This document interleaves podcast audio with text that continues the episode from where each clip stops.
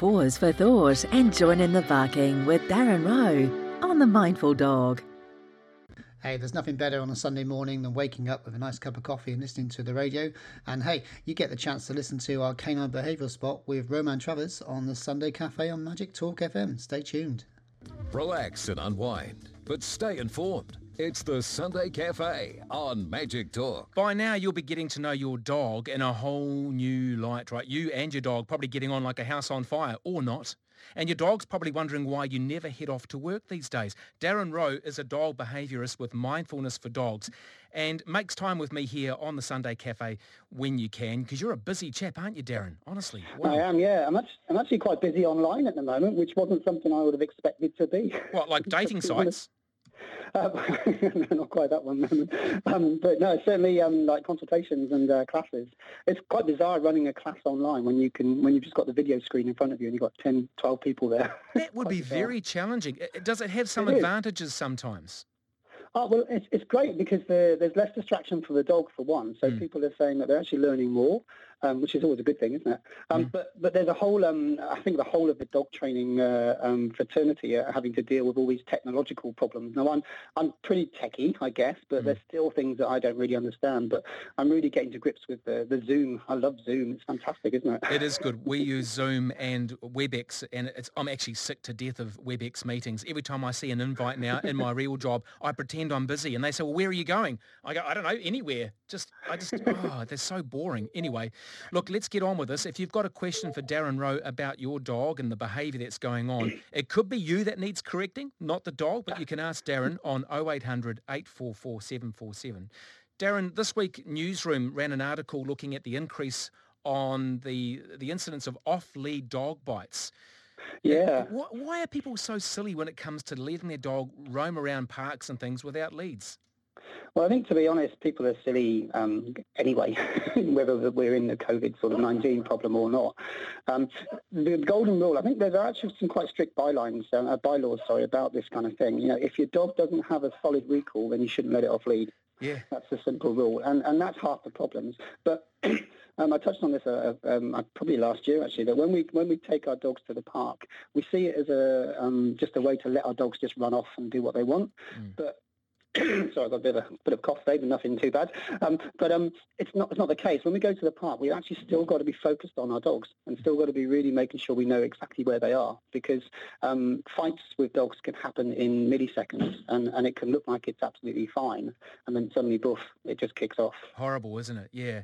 Look, you've yeah, got that is. issue too. One of the other big issues that came up in the story on Newsroom is the pressure that veterinarians are under from stroppy customers.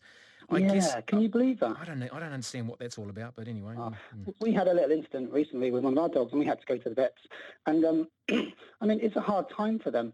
So um, not only are they having to, to work where most people are being at home, which is one thing that, um, you know, it's not very nice for them, mm. but there's no excuse for, for being stroppy to, to vets. I mean, they're trying to provide a great service.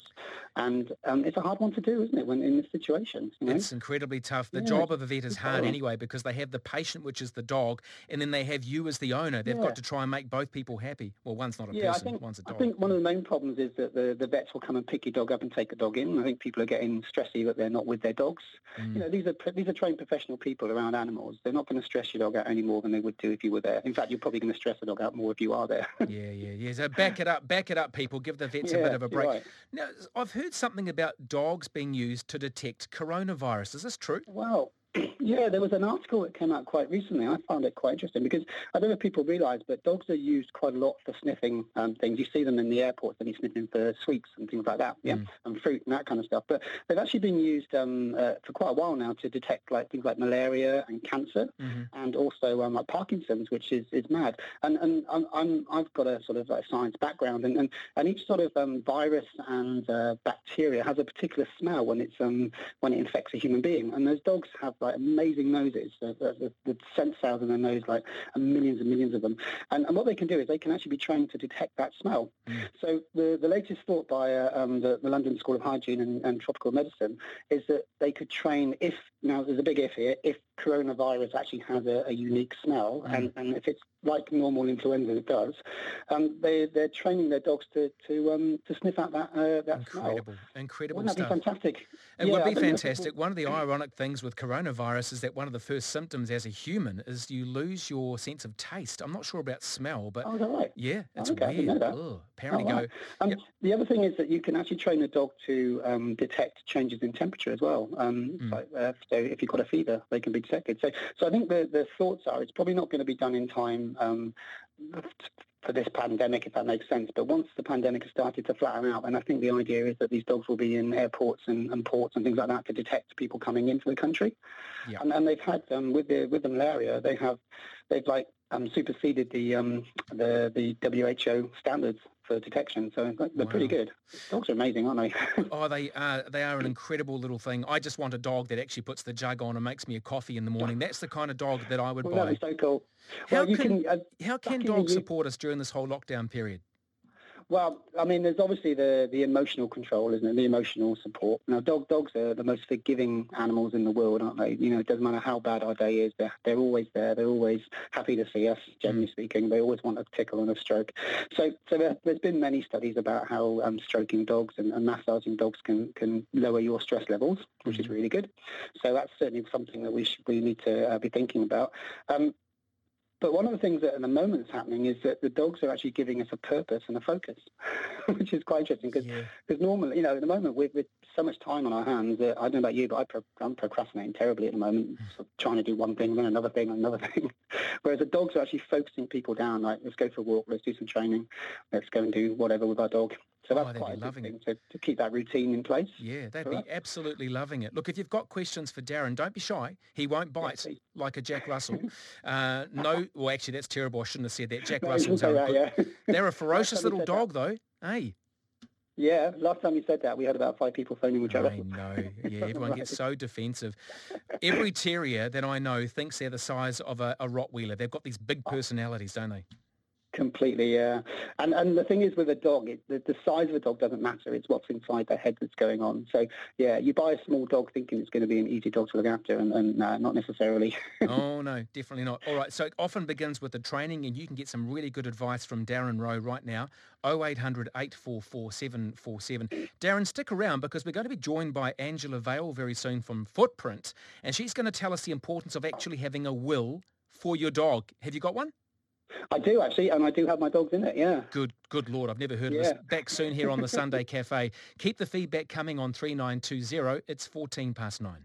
If you are leaving your fortune, by the way, like Sean Plunkett, um, to your secret lover in the far north maybe, and your piano to your nephew, that's okay. But what about your pets? Angela Vale is the head of the country's largest provider of online wills, Footprint. And she's here now with me on the Sunday Cafe. G'day, Angela. How are you? I'm good, thanks. Hope you're well. I'm very well. I've got a will. I don't have a dog though or a cat, so I'm okay on that front. But I was just asking um, our, our current host um, guest, Darren Rowe. he's got wills, and he says he has. Darren, what are your questions for Andrea? Well, I was um, one of the biggest questions I actually have is if I've if I leave my my amazing fortune, I wish, um, to look after my dogs when I die, um, how do I make sure that money actually goes to the dogs? Yes, you, you put it as part of uh, the clause. So if you're assuming that you've had a conversation with who you, the person you would like to be the the caregiver or guardian, Mhm. um, and you have the money conversation and you talk about what the money is to be used for, etc., then in your will you gift that money to that person, and uh, Yeah. there are conditions with that. So it's it's conditional on that they take the take their pet or animals and um, they use that money accordingly. And And Angela, this is interesting because I don't think I've ever heard of a will for dogs or cats or whatever. Is this quite a new thing? Um, putting a clause in the will for a pet isn't isn't new. It's been done for a long time, but it's certainly you know, the requests for it have increased a lot, particularly over the last six months, and even more so now with all the isolation, you know, stuff. Uh, there's been a bit of a spike. I guess people are at home thinking about it more and and want to make sure that their pets are looked after if the worst were to happen. Okay. Is it true that pets are deemed to be relationship property? Oh, it is. Like I'm, I'm a pet lover. My two dogs are trying to be quiet uh, upstairs, and uh, you know, I, I'm quite saddened by the fact that they're considered property because for us, they're, they're definitely family. Mm. But you're quite correct in that. Okay. Darren, any other questions from you? Yeah, I was going to say, um, can I could I like set up a trust for my dog? Oh, good question. A lot of people have tried. You can't really. You can't. but Oh, eh, but shame, no, no, no, because it's like setting up a trust uh, in in the law. It's like setting up a trust for Yeah. your house. Mm-hmm. Yeah, so it's for for Because my, an object. my fear is, my, my ultimate fear is, because obviously my dogs are my life, and, and my ultimate fear is that if anything does happen, that someone will take my money. And although, how do I police? I can't obviously, but how do you police that the dogs are being looked after? That's the concern, isn't it? Whereas a trust would be one way to do that, maybe. Yes. Well, again, you Yeah. can you can set up um, not the trust for the animal, um, you know, the, for your pet. So if your pet's I don't know your pet's name Bob, uh, you can't set up the trust for Bob, but you, again you can set up uh, clauses in the gifting of the money Mm. to whoever Yeah. the caretaker is, and it's under those conditions, and so those conditions are quite specific. All right. Yeah. Angela Vale from Footprint, the country's biggest providers of wills for pets. How many people actually take out wills for their pets?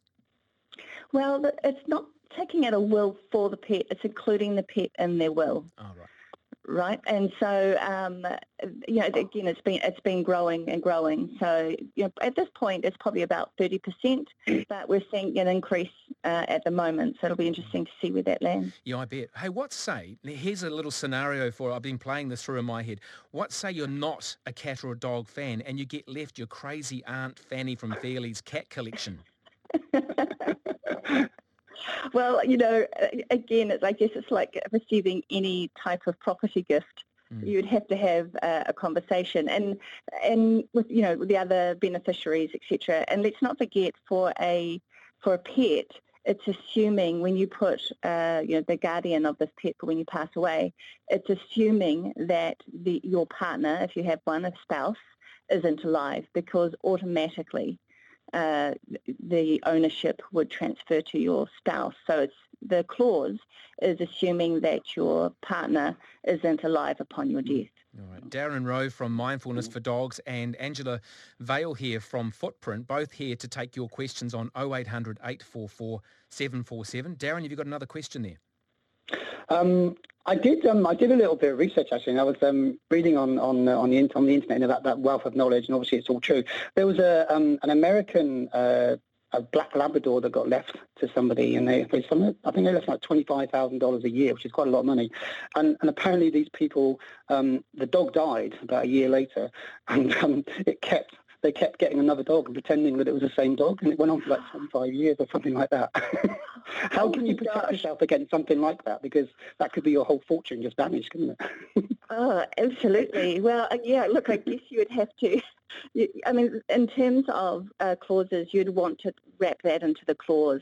So uh, if you w- want to put protections of having somebody come and, uh, as you've said before, police that, you can Yeah. potentially put that in the clause, but you'd have to give some real thought to that, wouldn't you? Because I suppose you could do um, like regular vet checks or something like that, maybe, couldn't you? That could be a way of doing that. Yeah, that's exactly right. So it's just a matter of having those conversations and, uh, you know, d- thinking about that if you want to put those Mm. sorts of protections in, and then that Yeah. can be written in.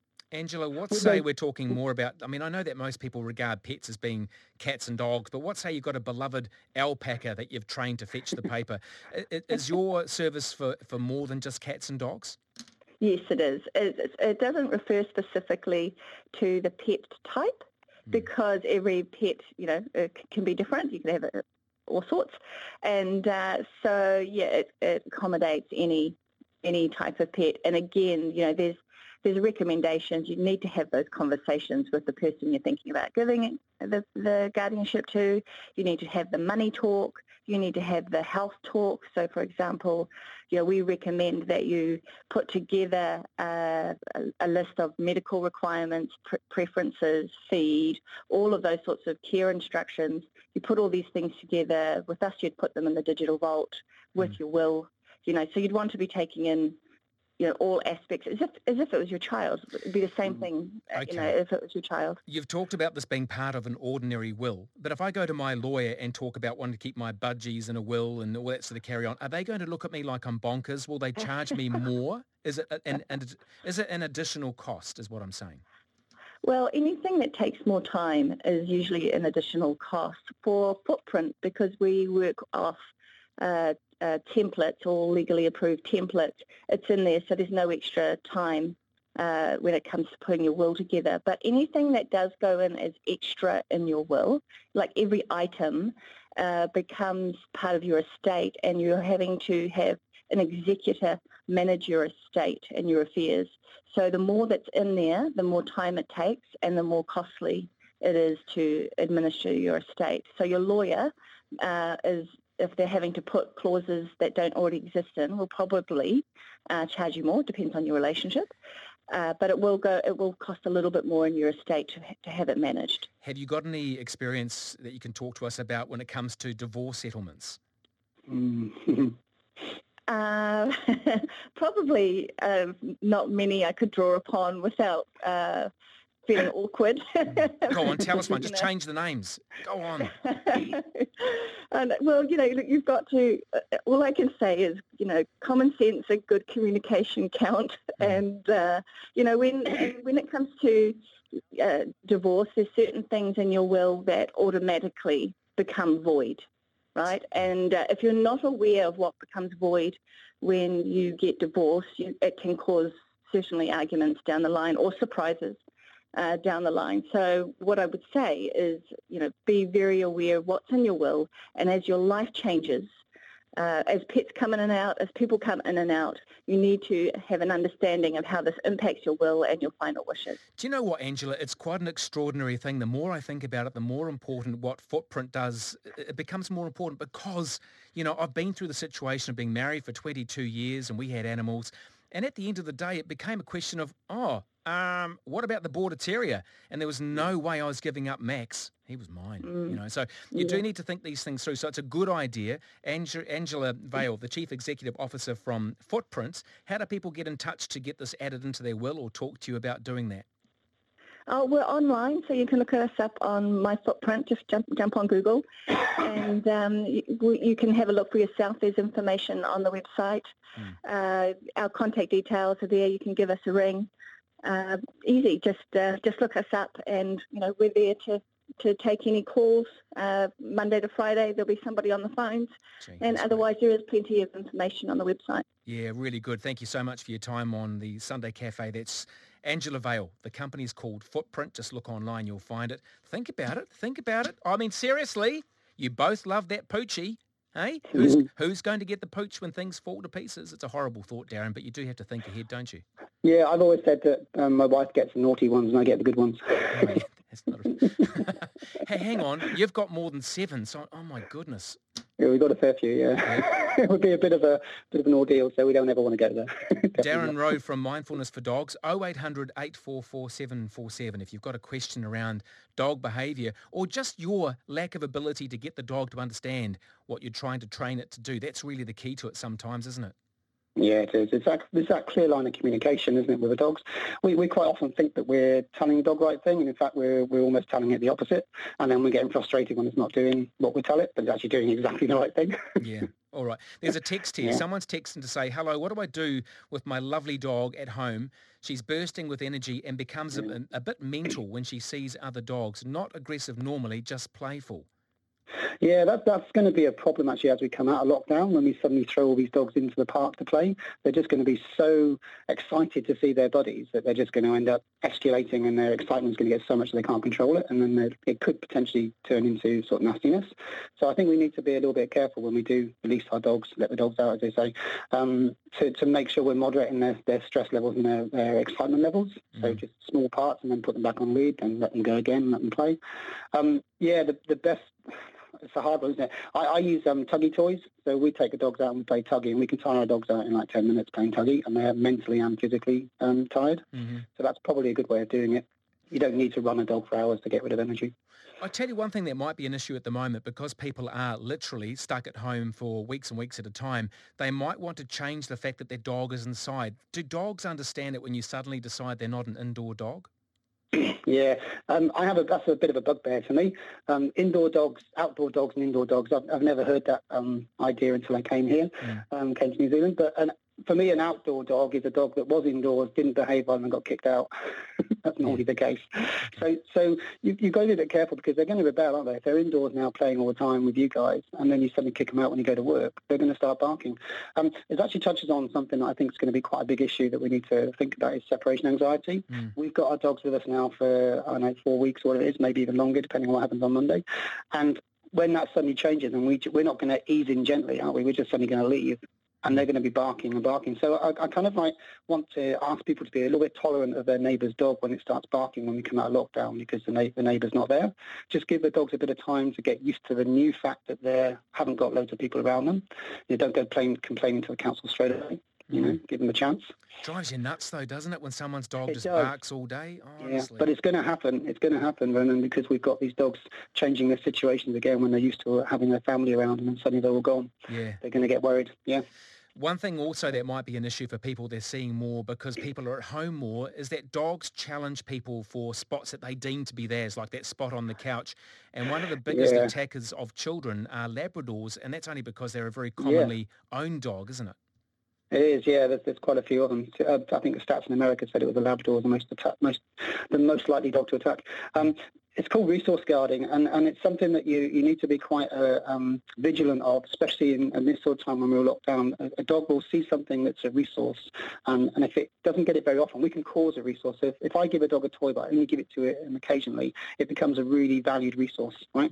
If then that toy goes down, that dog's a little bit um, likes that so much he doesn't want to give it up, he'll he'll defend that, and it normally happens with food. Um, so so the last thing you do when you've got a resource guarder is take the resource away from them, because if you think about that, it's like taking the, the toy off the kid. They want it even more. Mm. So, so you you have to make sure that you, you that resource is freely available and it doesn't become a guarded resource.